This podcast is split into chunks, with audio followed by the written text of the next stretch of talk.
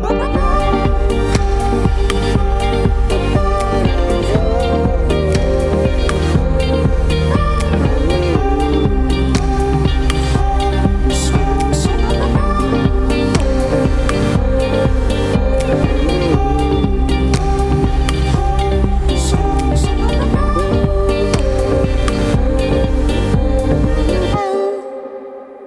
Aujourd'hui, dans la Méridienne, j'ai eu le plaisir de discuter avec François-Xavier Priolo, le vice-président de la région Normandie, à l'occasion du Forum mondial Normandie pour la paix qui débute demain. C'est aussi l'occasion d'évoquer la paix en ces temps troublés et l'importance de la mobilisation de la jeune génération sur ces questions. François-Xavier Priolo, vous êtes vice-président de la région Normandie. Vous êtes avec nous aujourd'hui pour évoquer le Forum mondial Normandie pour la paix qui a lieu les 23 et 24 septembre à l'abbaye aux Dames à Caen. Bonjour. Bonjour. Merci beaucoup d'avoir accepté notre invitation. Donc avant de parler de cette cinquième édition, nous sommes actuellement dans un climat international assez tendu avec la guerre en Ukraine, mais aussi la menace d'un conflit entre la Chine et Taïwan, qui ne sont que deux exemples parmi tant d'autres. Est-ce que c'est d'autant plus important de parler de paix en ces temps un petit peu troublés? Bah, C'est très important, mais euh, en effet, depuis maintenant cinq ans qu'existe le Forum mondial Normandie pour la paix, on voit chaque année en décryptant l'état du monde un peu ces signaux faibles et ces conflits qui, euh, qui peuvent arriver. Et euh, l'édition euh, du Forum mondial Normandie pour la paix, elle permet en fait de faire un tour d'horizon de la planète, de comprendre avec des acteurs, des experts, des gens qui viennent du monde entier. On va avoir plus de 150 intervenants de près de 30 pays différents pour euh, comprendre, euh, décrypter, expliquer euh, ce qui se passe dans le monde, les tensions dans les relations internationales, une sorte de basculement. tout s'est accéléré ces derniers mois et on a besoin un peu de, de faire le point sur l'état du monde. Alors d'ailleurs, plusieurs débats en lien avec le conflit russo-ukrainien et la sécurité en Europe seront organisés. Est-ce que cette menace finalement ne nous montre pas que la paix n'est jamais acquise mais se construit au, quotidien? C'est vrai qu'en Europe, en tout cas, parce que c'est pas le cas évidemment dans beaucoup d'endroits du monde, mais euh, on a connu une période de stabilité euh, qui a été très très longue et on a l'impression que c'était la normalité. Ce qui se passe en ce moment euh, peut-être pourrait conduire à à nous rappeler que c'était peut-être qu'une parenthèse, et tout l'enjeu, c'est de faire en sorte que ça ne fut pas qu'une parenthèse. Euh, la philosophie du Forum mondial Normandie pour la paix, c'est aussi de bâtir une paix durable. Euh, et une paix durable, c'est pas seulement euh, les relations entre les États, mais c'est aussi l'adhésion des peuples, c'est la prise en compte des défis qui concernent les générations futures. Et on voit très bien aujourd'hui que des sujets liés au changement climatique, que des sujets, des sujets liés à l'énergie, à à l'accès à un certain nombre de ressources sont euh, des vrais facteurs de conflit. Euh, et euh, la frontière aussi, elle est, elle peut être de plus en plus ténue entre la guerre et la paix. il y a des guerres qui disent pas leur nom et puis il y a des situations de paix qui n'en sont pas vraiment non plus. Alors le, le, Forum Normandie pour la paix accueille chaque année de nombreux jeunes et scolaires, 4000 l'année dernière sur les 7000 participants. Je suppose que sensibiliser et parler à cette jeunesse fait partie aussi des objectifs de cet événement? C'est essentiel. Euh, moi, quand j'ai proposé au président de la région euh, de fonder Normandie pour la paix, c'était pour une raison simple. Euh, la Normandie est un territoire, une région connue dans le monde entier, notamment en raison du débarquement allié, alors qu'on va bientôt célébrer le 80e anniversaire du débarquement de 1944, alors que les vétérans sont évidemment de moins en moins nombreux. Bien, je me suis dit que la meilleure façon de remercier ceux qui avaient libéré notre territoire et, l'Europe occidentale, c'était de ne pas être indifférent au monde d'aujourd'hui et d'agir pour le monde de demain. Et ceux qui ont les clés du monde de demain, ce sont les jeunes. Et la région, elle, a la compétence en matière éducative des lycées.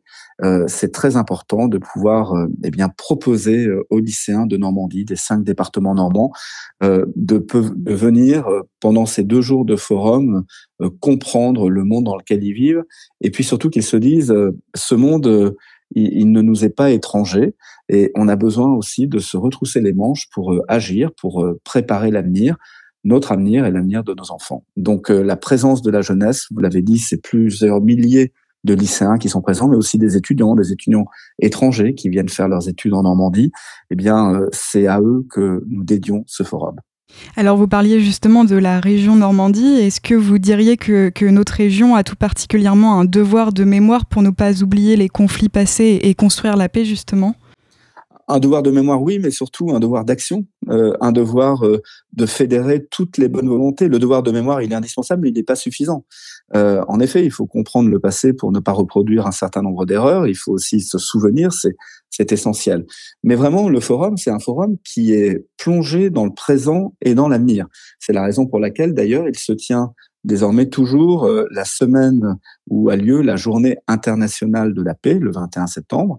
Euh, donc le forum, il est toujours au moment de cette semaine, cette année, 23 et 24 septembre. Mais c'est vraiment, on, se projette dans l'avenir. On n'est pas dans le rétroviseur au Forum mondial Normandie pour la paix.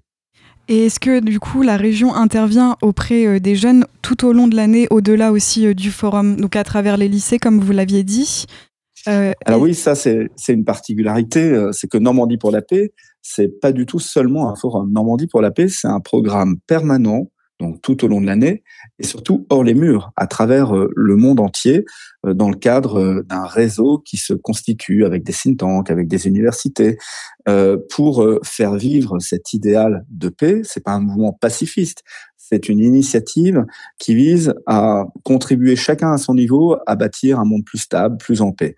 Et je voudrais vous signaler cette initiative qui avait été prise il y a trois ans, c'était en 2019, où plusieurs prix Nobel de la paix étaient venus à Caen, euh, à l'abbaye aux Dames, pendant le forum pour rédiger le manifeste Normandie pour la paix, qui est un peu notre feuille de route pour euh, les générations à venir. Et Normandie pour la paix, c'est une approche très globale de ces sujets, très pluridisciplinaire. Il y a de la culture, il y a des expositions. Et en effet, il y a à travers euh, une sorte de médiathèque pour la paix, on retrouve tout ça en ligne sur euh, la plateforme internet Normandie pour la paix il y a des contenus, des contenus audiovisuels. Euh, le thème de cette année, c'est à bas les murs, ces enfermements qui font les guerres. Eh bien, il y a une web série de cinq films réalisés par l'Institut national de l'audiovisuel pour Normandie pour la paix, qui vous font comprendre cela. Euh, la région Normandie euh, cofinance également des documentaires de géopolitique. Il y a également euh, des publications. Il y a une chaire Normandie pour la paix avec le CNRS et l'Université de Caen. il y a l'indice Normandie du Parlement européen. Bref, vous voyez, c'est toute une série d'initiatives. C'est pas seulement pendant deux jours, c'est tout au long de l'année et pas seulement en Normandie, mais à travers le monde. Alors justement, pour revenir au, thème euh, du forum de cette année, donc de cette cinquième édition, à bas les murs, ces enfermements qui font les guerres. Donc après des décennies d'ouverture des frontières, voire de libre circulation dans une partie de l'Europe, certains pays font le choix de remettre en question cette liberté où ils, où ils y sont contraints. Euh, pourquoi avoir choisi euh, ce thème cette année? Bah, On a choisi ce thème parce que en réalité, on constate que depuis l'an 2000, on a construit sur la planète plus de murs que des origines à l'an 2000. Et il y a euh, ce réflexe de l'enfermement, du rejet, de la peur des différences. Et ce que nous voulons montrer lors de ce forum, c'est que tous ces murs qui sont censés régler des problèmes pour ceux qui les bâtissent, en fait, euh, apportent de fausses solutions, ne règlent rien, mais génèrent de nouveaux problèmes. Jamais les murs euh, n'ont empêché euh, les flux euh, humains. Euh, en revanche, ces murs génèrent de véritables souffrances et donc on aura un certain nombre de personnalités, Ronnie Broman, le patron d'Action contre la faim, la fondatrice de l'ONG SOS Méditerranée, qui viendront nous parler des souffrances générées par les murs. On aura un cas très emblématique on aura un dialogue un peu franco israélo-palestinien sur ce mur entre Israël et Palestine et, pour démontrer qu'il n'a jamais permis la paix et qu'il rend même impossible la paix. Et si on va être sur le constat que les murs sont des obstacles à la paix, on va aussi euh, regarder devant nous et essayer de réfléchir à la façon dont on peut faire tomber les murs. Alors on peut le faire tomber les murs par le dialogue, par la diplomatie, mais ça nécessite aussi que la diplomatie, elle évolue dans ses modes d'action, dans ses, euh, dans ses objectifs. Et puis on va regarder euh, en quoi euh, les échanges économiques et commerciaux peuvent ou pas faire tomber les murs. Et on donnera la parole à la fin de la plénière le samedi 24 matin euh, à la jeunesse, la jeunesse contre les murs, euh, qui se mobilise aussi, notamment avec les nouveaux outils de, communication. Je veux signaler la présence de notre ministre des Armées, Sébastien Lecornu, le samedi 24 euh, septembre matin à 10h pour l'ouverture de la plénière, pour aussi ben, nous présenter la, la, vision et le rôle de la France dans ce monde d'aujourd'hui. Et le, est-ce que vous pensez aussi que le changement climatique que nous vivons euh, devrait augmenter les déplacements de population? Et on sait du coup que ces mouvements peuvent aussi amener à une forme de repli sur eux-mêmes des pays, voire la construction de murs. Est-ce que les, hum, les crises migratoires liées euh, à l'environnement, au changement climatique, euh, vont, vont être de plus en plus importantes? Bah, c'est quelque chose que, que l'on voit déjà, mais aujourd'hui, ce sont des, mouvements de population qui, pour l'essentiel, se font à l'intérieur des États. Euh, et donc, on parle d'ailleurs de personnes déplacées plutôt que, de, réfugiés climatiques, parce que ça se fait à l'intérieur des États. Mais on voit très bien, et c'est surtout l'hémisphère sud qui est concerné, que l'on va avoir des mouvements de population importants et que tout ça déséquilibre euh, les relations et, l'état actuel. Et dès que vous avez du déséquilibre, eh bien, vous générez des sources de conflits. Ça, ce sont des éléments que l'on voit très, très bien dans l'indice Normandie du Parlement européen à travers euh, un certain nombre de critères qui permet de détecter suffisamment en amont ces signaux faibles pour aussi euh, eh bien, être dans la prévention des conflits, euh, dans la préparation. Euh, l'idée du forum, l'idée aussi de, de, tous ces contenus, c'est de participer à la prise de conscience, parce que la prise de conscience, elle permet ensuite d'être dans l'action. Merci beaucoup, François-Xavier Priolo, d'avoir accepté notre invitation. Merci à vous. Alors je tiens encore une fois à remercier François-Xavier Priolo d'avoir pris le temps de répondre à mes questions. Pour rappel, la cinquième édition du Forum mondial Normandie pour la paix se tiendra les vendredis 23 et samedi 24 septembre à l'abbaye aux Dames à Caen sur le thème abat les murs, ces enfermements qui font les guerres. Ce lieu de réflexion et d'échange animé par des experts et expertes en géopolitique et des représentants de la société civile est un rendez-vous annuel ouvert à toutes et à tous. Vous pouvez retrouver le programme dans son intégralité et toutes les informations sur le site normandiepourlapaix.fr. En deuxième partie de cette émission, je vous propose de faire le point sur deux actualités marquantes de ces derniers jours, mais avant cela, on fait une petite pause en musique avec L'homme pâle et son titre Le miel et le vinaigre.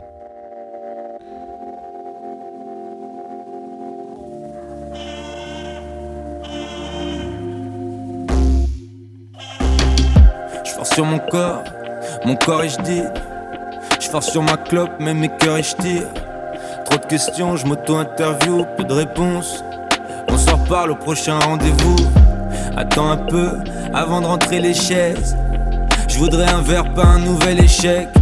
Allez tranquille, 15 minutes, ta bouteille et moi, on va se sentir plus léger. Ah ouais.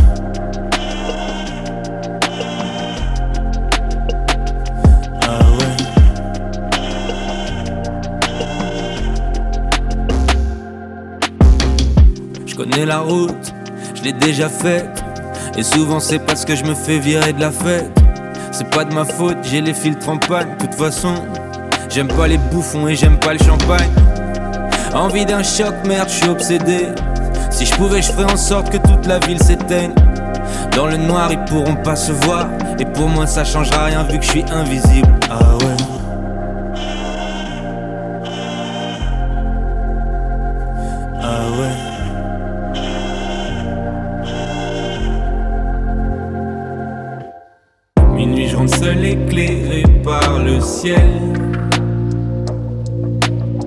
Encore une fin de film facile à deviner. Mais je plains ceux qui ne connaissent que le miel.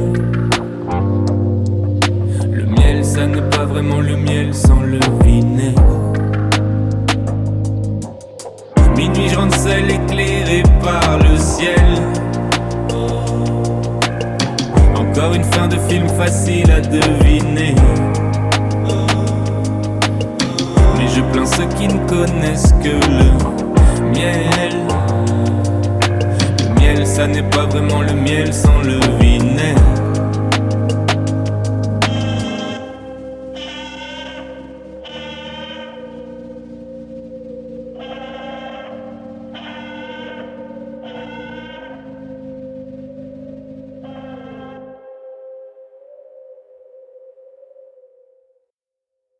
Vous êtes toujours sur Radio Phoenix dans la Méridienne, vous venez d'écouter L'homme pâle et son titre Le miel et le vinaigre. Pour cette deuxième partie d'émission, je vous propose de faire le point sur deux actualités marquantes de ces derniers jours. On commence tout de suite avec le rapport rendu par Amnesty International hier à propos de la situation des droits humains en Égypte. Dans son rapport, Amnesty International constate que les autorités égyptiennes n'ont pour l'instant pas fait preuve d'une véritable volonté de combattre la profonde crise des droits humains que connaît le pays, Tout ça malgré le lancement d'une stratégie nationale en matière de droits humains il y a un an. Au lieu de cela, Amnesty affirme que les autorités ont continué à étouffer les libertés et à commettre des crimes au regard du droit international. L'ONG présente une analyse détaillée de cette stratégie à la lumière de la situation des droits humains sur le terrain, révélant que les autorités l'ont utilisée comme un outil de propagande afin de dissimuler la répression croissante de toute forme d'opposition, à l'approche notamment de la COP27 prévue en novembre 2022 dans le pays.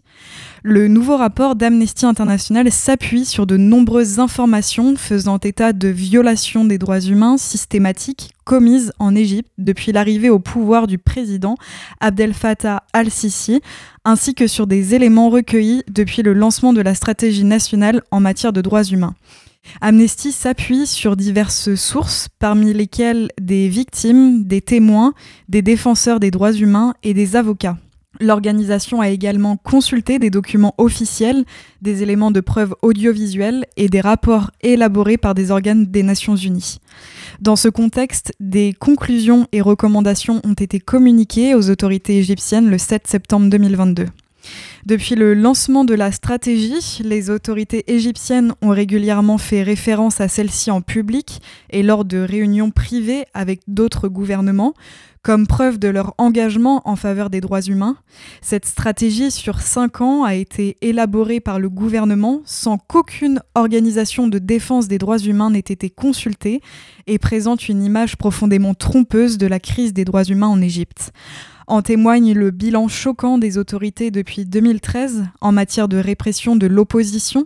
Des milliers de personnes se, trouvent en effet toujours en détention arbitraire ou font l'objet de poursuites injustes. Au cours des deux dernières années, des dizaines de personnes sont mortes en prison après avoir été délibérément privées de soins de santé et détenues dans des conditions cruelles et inhumaines. Pour obtenir de véritables avancées sur le terrain des droits humains en Égypte, Amnesty recommande aux autorités de commencer par libérer les milliers de personnes détenues arbitrairement pour avoir exercé leurs droits fondamentaux de manière pacifique. Amnesty International lance cet appel à six semaines de la COP27 qui se tiendra en Égypte à Sharm el-Sheikh à partir du 6, novembre pardon, prochain.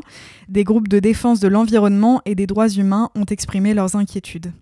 Je vous propose de faire à nouveau une courte pause en musique. Je vous laisse avec Whitney et son titre Lost Control et on se retrouve juste après pour la dernière partie de notre émission.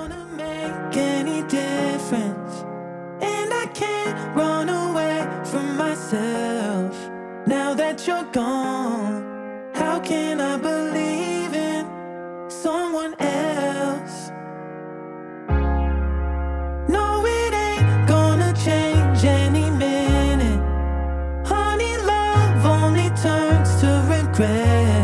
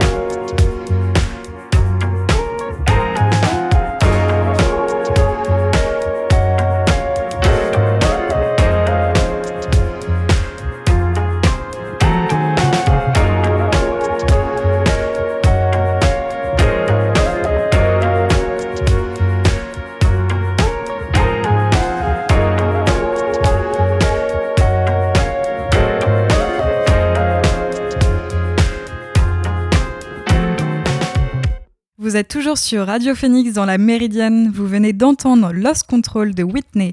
Pour terminer cette émission, je souhaite revenir sur la tribune publiée mardi 20 septembre, rédigée par l'association Avenir Santé Environnement et co-signée par 80 associations, collectifs et syndicats. Ils réclament dans une tribune publiée sur le site de France Info une sortie totale des pesticides de synthèse d'ici 5 ans. Elles exigent une transition agricole vers un modèle plus résilient afin de sauvegarder la santé collective, celle des générations futures ainsi que de la biodiversité. L'association Avenir Santé Environnement, située sur l'agglomération de La Rochelle, s'est constituée en 2018 à la suite de la multiplication de cancers pédiatriques sur la commune de Saint-Rogatien et de l'alerte sanitaire lancée par le CHU de Poitiers à l'Agence régionale de santé. Dès 2018, une étude épidémiologique a révélé un excès de risque pour la tranche d'âge des 0 à 24 ans sur la commune de Saint-Rogatien. Depuis maintenant trois ans, les résultats d'études mettent en évidence la présence massive de pesticides autour de La Rochelle. Les associations signataires s'interrogent donc sur les conséquences de ces expositions aux pesticides, notamment le risque de développer des maladies chroniques ou des cancers. S'ils s'appuient sur les résultats de nombreuses études scientifiques, les signataires ne visent pas pour autant les agriculteurs. Franck Rinchet-Girolet, porte-parole d'Avenir Santé Environnement, s'est exprimé à ce sujet pour le journal Le Parisien et déclare que, je cite, le problème ne vient pas d'eux, mais des produits utilisés. Tous les signataires sollicitent désormais une entrevue avec la Première ministre, Elisabeth Borne. Depuis mardi, d'autres données ont été rendues publiques, notamment celle de l'eau potable, qui serait non conforme pour 20% des Français. En 2021, selon les données collectées par le journal Le Monde auprès des agences régionales de santé, d'agences de l'eau ou de préfectures, environ 20% des Français de métropole, soit 12 millions de personnes, ont reçu au robinet régulièrement ou épisodiquement une eau non conforme aux critères de qualité. Ce chiffre était de 5,9% en 2020 selon le ministère de la Santé. Et c'est ainsi que s'achève cette émission de la Méridienne. Merci à toutes et tous de l'avoir suivi. On se retrouve dès lundi à 13h pour une nouvelle semaine. Bon après-midi sur l'antenne de Radio Phoenix et à lundi.